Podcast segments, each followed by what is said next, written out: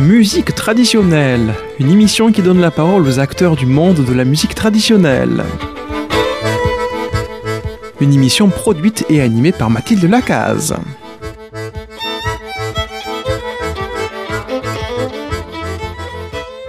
Auditeurs et auditrices de Radio Présence, bonjour. Aujourd'hui dans Musique traditionnelle, je retrouve Marthe Vassalo qui nous parle depuis la Bretagne. Bonjour Marthe. Bonjour. Alors la semaine dernière, nous avons terminé sur un superbe morceau et nous n'avons pas eu le temps d'en parler, donc euh, je vous laisse la parole pour ça parce que c'était un morceau qui me paraissait très important. Il, euh, voilà, il, a, son importance dans ma vie aussi. Euh, c'est un morceau d'un duo qui s'appelait Bugle Choir. Euh, que je formais au début des années 2000 euh, avec Philippe Olivier, accordéoniste, bandonéoniste, compositeur, ingénieur du son et créateur aujourd'hui d'un logiciel de boucle sonore avec des possibilités hallucinantes qui s'appelle Logeloop. Rien que ça. Rien que ça, oui, exactement. ouais, c'est difficile de ne pas se sentir un petit peu complexé à côté de Philippe Olivier. bah, bonjour à lui. Hein. Et, euh, ça a été, c'était une aventure très très intense pour tous les deux. C'était quelque chose de très important dans, dans, nos vies. Euh, aussi. Euh, et on, on, parle, on parle toujours de, des musiciens comme si, comme s'ils sortaient euh, tout, terminé de la coquille d'œuf, quoi. Et or, on est, ou bien quand on demande leurs influences aux gens, ils vont citer les musiciens qu'ils adorent ou ils vont citer les, les profs qu'ils ont eus. Et on oublie souvent de citer ses collègues. Euh, et, moi, j'ai été énormément formée par mes collègues. On a entendu Ronan Guéblaise euh, dans, l'épisode précédent. Euh, plus tard, on entendra Nolwenn Lebuet, Annie Ebrel. Et, là, la collaboration avec Philippe, ça, a été l'occasion pour moi d'apprendre un, milliard de choses. Et donc, on a fait ces deux, deux albums et deux spectacles qui étaient des, vraiment des spectacles de théâtre musical. Donc là aussi, on a appris beaucoup, beaucoup de choses dans les... Alors, comment ils s'appellent alors, les, le, premier album s'appelle Arzolier, oui. Et celui, celui dont on avait entendu un, morceau la, semaine dernière, c'est euh, Nebound. C'est des albums tous les deux du début des années 2000, donc bon courage pour les trouver maintenant. c'est des collectors, euh, hein. il faut aller chercher. Vous les, sur les, vous les trouverez sur les réseaux. Euh, il y en a un certain nombre qui ont, qui ont été mis en ligne. Euh, ce, qui est, ce qui est marrant avec l'histoire de Bugle c'est que c'est il n'y a jamais eu un énorme succès au rendez-vous pour Buglecoir. Et en même temps, c'est des projets qui n'ont pas arrêté de faire des petits. Euh, et euh, parce que des gens ont été touchés très très fort par certaines choses qu'on disait. Et la chanson qu'on avait entendue l'autre jour, euh, elle parle de la façon dont, y compris au, cœur des, des ténèbres les plus cauchemardesques de ce que les humains peuvent faire à d'autres humains, euh, il y a de temps en temps quelqu'un qui, a un petit geste, un, petit mot, quelque chose, alors quelque chose qui ne va pas le sauver, qui ne va pas changer la face du monde, et qui en même temps euh, montre que l'humanité est toujours là, et qu'il y a quelque chose qui résiste à tout, et, qui peut parfois résister à tout. Et euh, c'est inspiré par un, une anecdote racontée par l'écrivain Charlotte Delbo, qui était elle-même euh, résistante et déportée à Auschwitz, et qui a fait des recherches sur toutes les femmes qui étaient dans, dans le même train qu'elle. Euh, direction direction Auschwitz et elle euh, et elle raconte voilà je ne vais pas trop détailler mais elle, elle, raconte un, geste un geste d'amour d'une mère qui est, voilà qui est, qui est, extrêmement frappant et alors ce, ce cet album et ce morceau-là en particulier euh, a touché entre autres un comédien qui s'appelle Paul Tison. Et euh, une quinzaine d'années après la, une douzaine d'années après la sortie de l'album, on a été contacté par Paul qui nous dit je travaille sur un spectacle de clown poétique sur euh, une jeunesse de jeunes gays en milieu rural. Eh ben. et et euh, j'ai été inspirée par les chansons de cet album. Alors c'était c'était curieux pour nous, c'était c'était magnifique, il y a un immense honneur et c'était très curieux à vivre en même temps parce qu'évidemment l'album ne parle pas de ça du tout. La thématique de l'album c'était les choses qui font peur. Oui. Et, euh, et en même temps, bah, Paul a, a, a, senti plein plein de choses qui résonnaient de, l'histoire qu'il voulait raconter, qui est en partie la sienne, en partie celle des gens qui l'aident dans une association.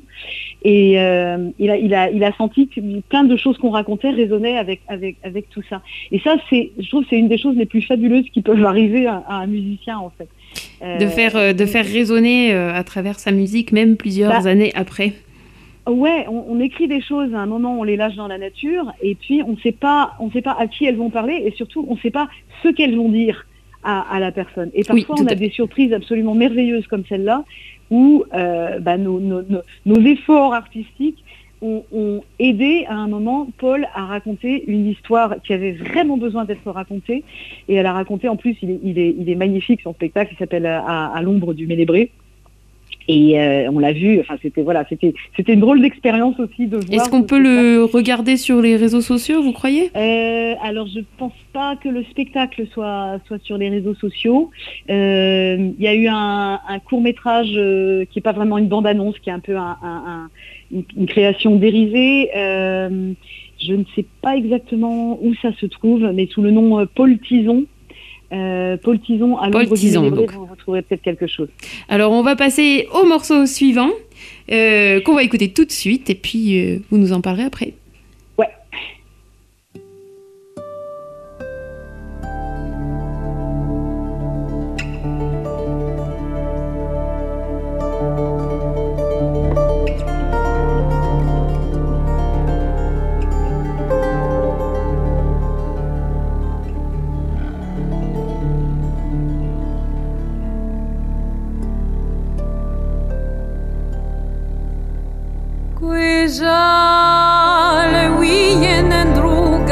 my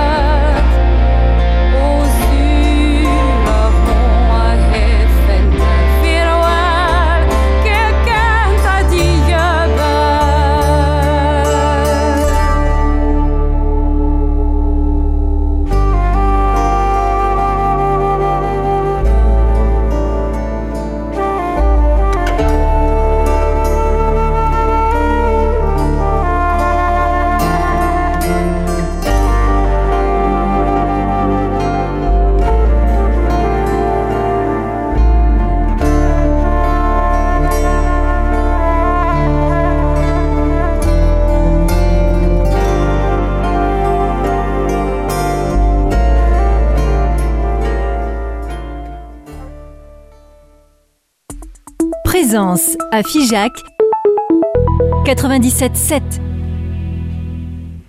Nous sommes toujours en présence de Marthe Vassalo qui va nous présenter ce morceau qui se trouve sur le nouvel album, euh, ah non, pas tout, pas tout neuf quand même, de Gilles Lebuet en 2012, j'ai lu 2022, donc voilà, c'était ça. Voilà. Alors c'était une autre, euh, une autre rencontre, une autre collaboration euh, très très très très importante, euh, celle avec avec Gilles Le Bigot et avec aussi Jean-Michel Veillon dont on entendait la flûte à la à la toute fin. Je veux dire ah, l'enchaînement avec le avec le jingle de Radio Fisac. comment dire créatif?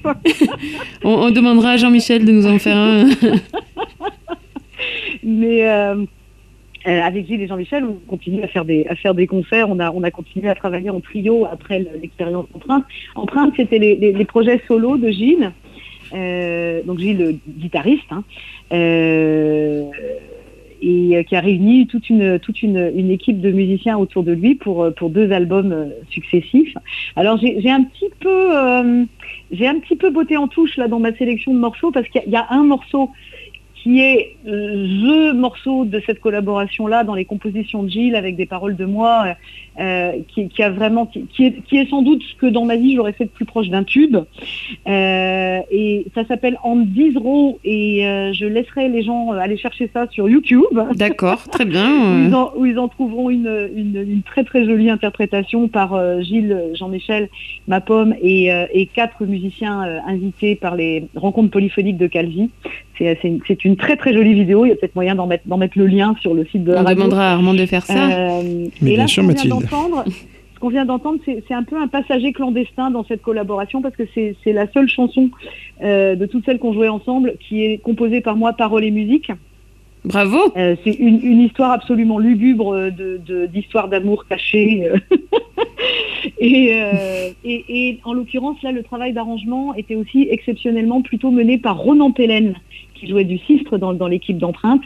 Et euh, je, suis amoureuse du travail qu'il a fait là et de la réalisation sonore de Ludo Ménil. c'est bête à dire, mais je continue à être très très contente de cette place. Ah oui, c'est très bien et il faut être content du travail qu'on fait. Hein. On leur passe le bonjour d'ailleurs en même absolument. temps. Absolument. Ronan Pleine, que les auditeurs connaissent peut-être bien euh, en tant que, que, que musicien du Hamon Martin Quintet. Le fameux. entre autres, entre autres. Entre autres, c'est vrai. Il collabore aussi avec, euh, avec Annie Ebrel, avec, c'est un, un, musicien euh, magnifique et un, et un grand copain aussi, il faut dire. Ça, ça arrange tout. Alors Marthe, vous êtes en train de nous parler des rencontres marquantes. Je suppose que c'est ce qui a fait que vous faites aujourd'hui euh, beaucoup de musique, que vous faites du chant, de la composition, du conte, si j'ai bien compris, et que vous parlez euh, breton. Alors est-ce que c'est parce que vous êtes né en Bretagne ou est-ce que c'est euh, comment comment vous en êtes arrivé là? Qu'est-ce bah, qui vous est, arrivé Ce qui m'est arrivé effectivement, c'est de. Alors je ne suis pas physiquement née en Bretagne pour des raisons familiales qui seraient compliquées à expliquer, mais mes parents habitaient en Bretagne longtemps avant ma naissance. Et, euh, moi, j'ai grandi donc euh, sur la sur la côte, euh, sur ce qu'on appelle la côte de granit rose d'après les offices du tourisme. et, j'ai grandi. C'est vrai que c'est du granit rose. C'est vrai. Oui. Bon. et j'ai grandi dans un, un, coin en plus de, de, la commune qui était resté encore un peu un peu rural à sa façon, enfin un peu compliqué, mais bref. Euh, et donc un, endroit où le, la langue bretonne était très présente, mais en creux. C'est-à-dire qu'elle était présente dans l'accent qu'avaient les gens qui parlaient en français. Euh, elle était présente dans quelques trucs écrits sur les monuments. Et puis, euh, en, revanche, les gens avaient bien soin de, déjà parce que à l'intérieur des terres, les gens, les gens ont gardé plus longtemps une pratique du breton plus décomplexée, on va dire. Sur les, sur la côte, la bascule linguistique s'était faite plus vite et euh, il y avait un, complexe social plus fort hein, avec des, des, gens qui étaient nés avec le siècle, pour beaucoup, avaient, avaient eu une vie de, de, domestique, ou mhm. d'industrie du tourisme, ou les deux à la fois. Euh, et euh, ils avaient profondément intégré le truc on, ne parle pas breton hors du cercle intime. Et donc, mhm. et donc, nous, du plus loin qu'on nous voyait arriver, on entendait bien de loin que les gens parlaient breton, mais quand on arrivait, ils passaient au français, à la fois par pudeur et par politesse. Euh, et, donc du breton, j'en ai en fait entendu remarquablement peu quand j'étais petite, euh, mais c'était là partout pour autant. Et donc, euh, bah, quand j'étais ado, j'ai eu envie de l'apprendre et, je m'y suis mise très très vite. Après, il se trouve que je suis plus douée pour les langues que pour beaucoup, d'autres choses dans la vie. Et, donc c'est allé, allé assez vite. Et chanter, je viens d'une famille où tout le monde chante pour lui-même, pas pour les autres, mais toute la journée, tout le temps, pour, pour, se, pour se faire plaisir, pour passer le temps. Et donc vous venez d'une le... vous venez d'une famille où le chant accompagne la, la, vie de tous les jours. C'est quand même hyper important. Mais c'est absolument pas de la performance, par contre. C'est vraiment, mais bon. vraiment strictement euh, chacun, chacun pour soi. Ma maman chantait du matin au soir, tout et n'importe quoi, une phrase de ci, une phrase de ça. Et, euh, et dans le tas, j'ai su bien plus tard qu'il y avait quelques chansons de son, traditionnelles de son, de son Poitou natal. Ah, elle venait du Poitou, d'accord. Ouais, ouais, ouais, Moi, je suis, un, je suis un enfant de la décentralisation. Hein. Mes, mes, parents sont arrivés, sont arrivés en Bretagne parce que mon père était euh, chercheur en télécom. Euh, et qu'il euh, y avait un, centre de recherche en télécommunication qui, venait d'ouvrir à Lannion dans les années 60. Et mes parents ont eu le choix entre ici les, ici les Moulineaux ou la côte de Bariétros, qui était à l'époque un endroit euh, relativement qui paraissait relativement sauvage, en tout cas, en tout cas vu de Paris. Mais mes parents étant eux-mêmes des gens assez sauvages, ils ont, ils ont même pas eu d'instant. D'accord. Donc voilà pourquoi, pourquoi moi j'ai poussé là. Voilà. Et, après, bah, c'est une graine. Mhm. Après, pourquoi, pourquoi on chante, pourquoi on fait de la musique C'est toujours une somme de, de, de, dispositions et de, c'est-à-dire de facilité. Hein. Disposition, c'est ça. Hein. c'est qu'est-ce qui est facile pour vous, plus facile que d'autres choses en tout cas. Euh, c'est une somme de facilité, de, euh, de besoins euh, au pluriel, et puis de, de rencontres effectivement, ouais. Est-ce que vous vous chantez alors vous chantez en face nose, mais vous êtes professionnel dans ce milieu-là? Ah oui. Euh, c'est vraiment euh, votre métier de tous les jours. absolument, oui, oui, on peut dire que je suis une chanteuse à, temps, plus, à temps plus que plein, oui. À temps plus que plein, d'accord. Euh, et donc, et donc parmi, parmi ces rencontres, entre, entre nombreuses autres, hein, il y a Yann Luen Le Buet, qui est, qui, est, qui est un peu la, la, la, celle, celle de mes sœurs que mes parents avaient oublié de me faire. D'accord. Et puis, euh, et puis Annie Ebrel, euh, on était à la fac en même temps en fait, toutes les trois. Euh, et Annie, bah, quand j'ai commencé, Annie était une, des rares chanteuses à être, à être, avoir un peu pignon sur rue déjà. Annie était, Annie était déjà chanteuse depuis depuis des années. Et mhm. Et, du haut de mes 17 ans, euh, j'étais, allée la trouver, lui demander si elle voulait bien m'apprendre quelques chansons. Et donc, parmi les toutes premières chansons que j'ai apprises, il y a celle qu'Annie a eu, l'extrême gentillesse de m'apprendre. Et, euh, et puis, au même moment, donc j'ai fait la rencontre de Nolwenn et euh, et Annie commençaient à chanter ensemble. On, formait, euh, on, a, été un peu dans la, la, même, la même bande d'étudiants. Et puis, et puis, et puis avec Nolwenn, ça a été le début d'une d'une grande conversation sur, euh, sur absolument tout, y compris le chant traditionnel, euh, la vie de chanteur, et puis mais aussi euh, la, vie de la vie tout court. et voilà une conversation qui dure depuis qui dure depuis plus de 30 ans. Et à un moment donné, les gens nous voyaient chanter, les gens voyaient Annie et, Annie et Nolwenn chanter ensemble en couple de Cornadiscan. Euh, de chant à danser. Et puis, euh, Nolwenn et moi, on faisait, des concerts de chant à écouter plutôt de temps en temps. Et puis, à un moment donné, il y a eu une demande de plus en plus forte de nous voir toutes les trois sur scène. Et euh, mm-hmm. on, a fini par céder.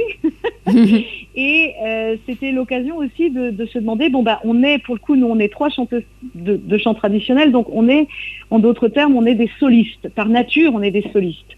Euh, le, chant traditionnel breton, je le répète, au, départ, c'est de la monodie. Et donc, pour les chanteurs, c'est de la monodie a cappella, euh, solo.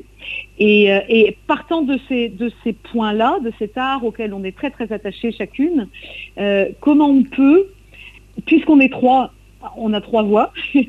Comment on peut travailler à trois voix pour euh, mettre en valeur et, déclarer notre amour à cet art de la monodie? Et donc on a, on, créé un certain nombre de morceaux polyphoniques, mais qui ne suivent pas une logique d'arrangement. C'est pas on a, une, une chanson et puis on va lui tricoter un accompagnement à plusieurs voix.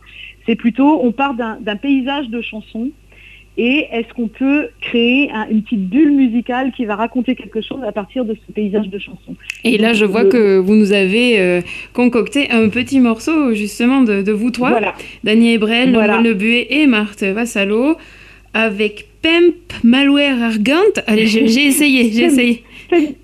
Argant, c'est-à-dire vous allez entendre euh, quatre versions, je crois, d'un même, même texte. Oui. venant de nos, de nos, plus ou moins nos coins respectifs. C'est même, même le cas là, on est allé les prendre un peu partout en Bretagne. le mélange que vous allez entendre n'est pas complètement aléatoire, il est même en fait assez, assez précis, mais avec, avec une part de liberté, avec une part de, relative improvisation dans la façon dont ça se, dont ça se superpose. Et du haut de, du haut de ce morceau, euh, de, nombreuses bouffes et discussions à bâton rompu et de nombreuses rigolades aussi à, toutes les trois euh, vous, contemple. Eh ben, c'est parti. me mirlaret ket zelon la chiten me mirlaret ket zi chiten me mirlaret ket zi car ben blahui vodime. Irgera chon, irgeri wil, irgera chon, irgeri wil. Irgera chon, irgeri wil. Ie sur vervros agiwil. Ie sur vervros sa valiant, ie sur vervros sa valiant. Ie sur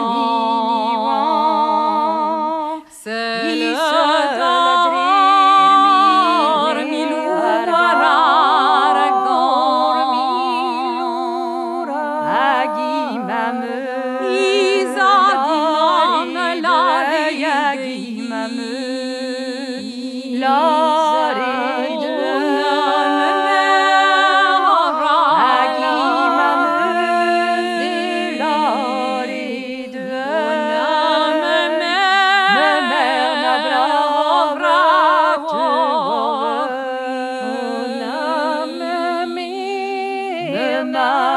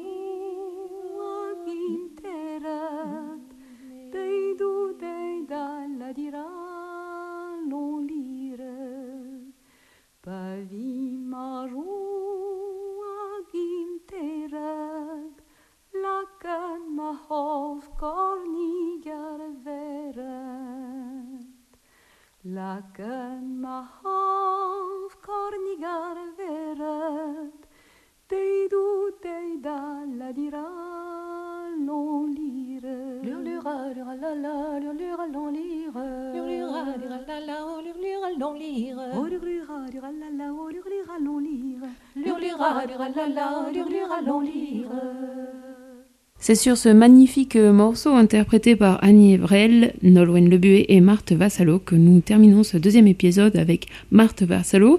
Marthe, merci beaucoup d'être venue au micro. J'espère que nous vous retrouverons bientôt. Je pense que les, astres sont bien alignés. et bien alors, bonne journée à tous ou bonne nuit, ça dépend à quelle heure vous nous écoutez. Et euh, à la prochaine.